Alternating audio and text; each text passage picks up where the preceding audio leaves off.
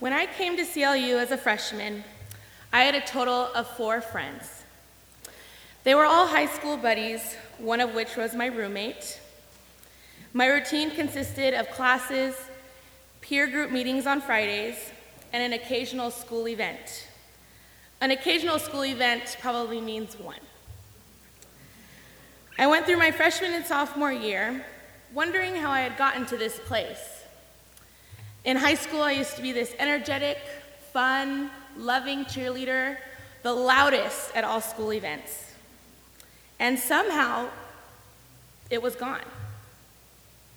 Something had turned off my desires about life. I was going to school just to come to school. I was told I would meet my future husband here. I would make the best relationships on campus. And it just wasn't clicking. I would meet people in classes, say hi, borrow a pencil, but I never made the real relationships that I thought I was going to make. It never really got there until my first semester of junior year. And I have to say, I'm in my second semester of junior year now, so this is a very new experience.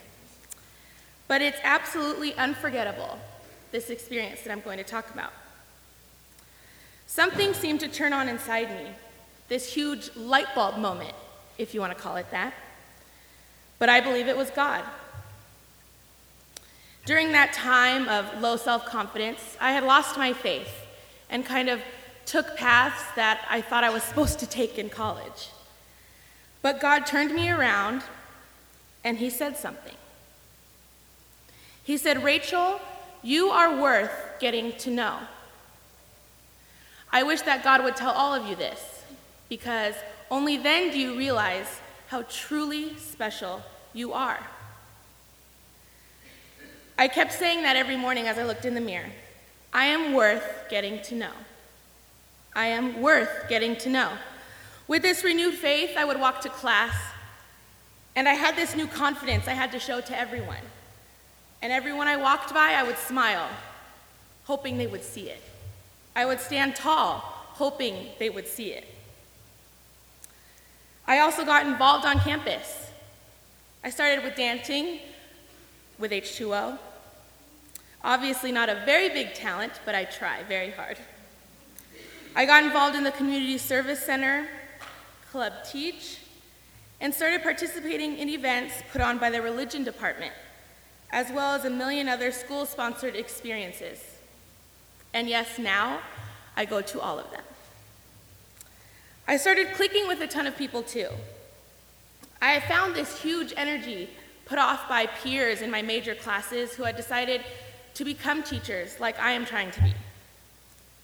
I started realizing how lucky and blessed I am to come to such a beautiful school built on community and passion, joy, and super fun Club Lu events. Now I'm going to brag for a second and say that today I have so many friends I can't even count them all. But these people are not just acquaintances. These people want to know who I am. They want to know what I'm about, what I'm feeling. They're always checking up on me and I on them. More importantly, and I want this to stick, these people that I've met, you, are my family. I sometimes walk into the Centrum and I wish my mother's home cooked food was on that menu. I know we all feel this, even those who teach here. But then Vicky says, Hey, honey. Hi, sweet pea. and in that moment, it all fades. I realize that I am home and that I'm eating with my family, and it doesn't even matter about what I'm eating. I walk into my class after missing a day, and a professor says, Is everything okay? And I say, Oh, yeah, thanks for asking. Every single one of my professors cares. And whether I've had you in a cl- class teaching me or not, I can still tell that you care. People are walking around saying hi, people are hugging, people are going to lunch with their professors after a week of knowing them. I walk into my room after a 12 hour day of classes and work and more classes. And my roommates are always there for a venting session or a movie night. Everyone at CLU cares. They care about me and they care about you. CLU is the greatest place to find out who you are and where your heart truly lies. It is the best place to find your own family, your own tight knit group. You are my family, and I could not have asked for a better one. But I have to say that in the book of John, he explains this way better than I do. In chapter 15, verses 9 through 17, he says, As the Father has loved me, so I have loved you. Now remain in my love. If you obey my commands, you will remain in my love, just as I have obeyed my Father's commands and remain in his love. I have told you this so that my joy may be in you and that your joy may be complete. My command is this love each other as I have loved you. Greater love has no one than this that he laid down his own life for his friends. You are my friends if you do what I command. I no longer call you servants because a servant does not know his master's business. Instead, I have called you friends. For everything I learned from my Father, I have made known to you. You did not choose me, but I chose you and appointed you to go and bear fruit, fruit that will last.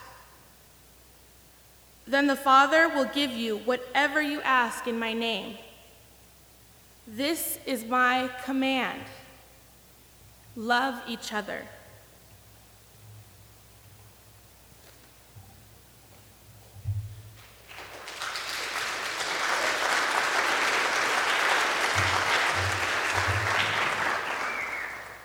Good morning.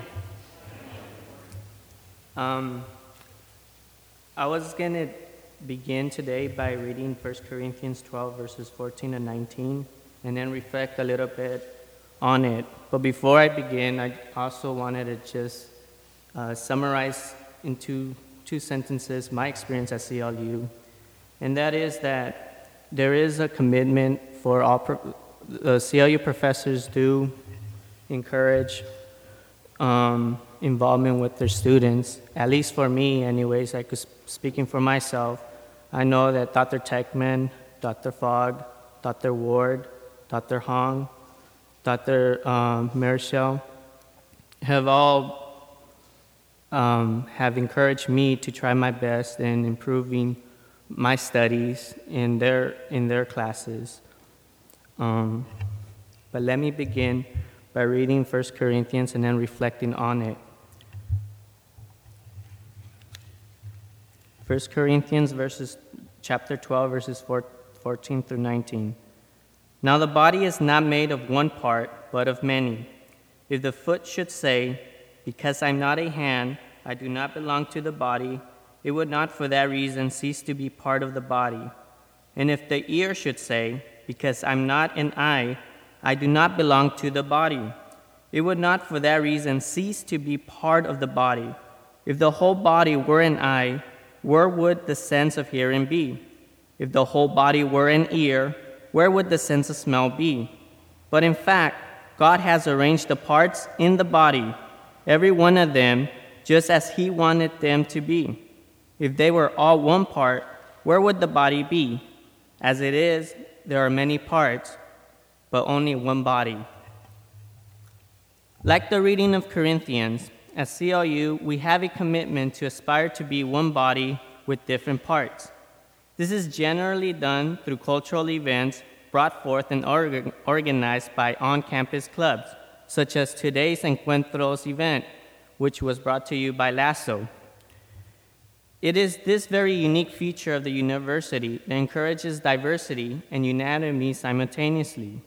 Moreover, as a student at CLU, I know I am privileged to be here in front of you today to share a little bit about my experience at CLU. Instead, instead of sharing experience, I want to do it in two parts by sharing a story and by, and by inviting you to one of my events. So let me begin. Being a student at CLU means I have had the opportunity to share an, a story that has, that has inspired many people. Um,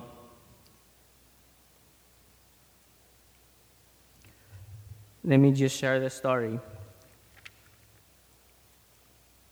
I have had the opportunity to share the story of a 14 year old boy named Anthony Soltero, a middle school student that committed suicide after being told by school administrators that he would not he would be going to prison for his involvement in the student walkouts that occurred about three years ago against H.R. 4437 and an, an enforcement only illegal immigration bill.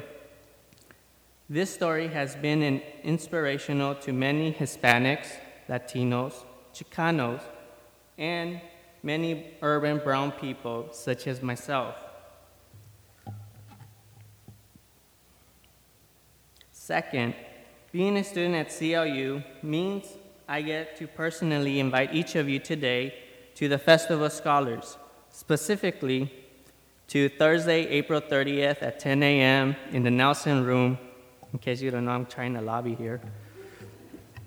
Uh, where I will be um, talking about my research project that I have undertaken uh, since last summer about the contem- contemporary quinceañera practice, an event that's also practiced by Hispanics, Latinos, Chicanos, and urban brown people.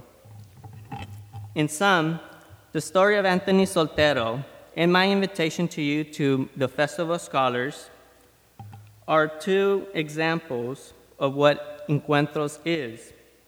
In other words, to encounter something new that you may not have known about beforehand. So, with that, I just would like to end by saying, May God bless you and thank you for your time.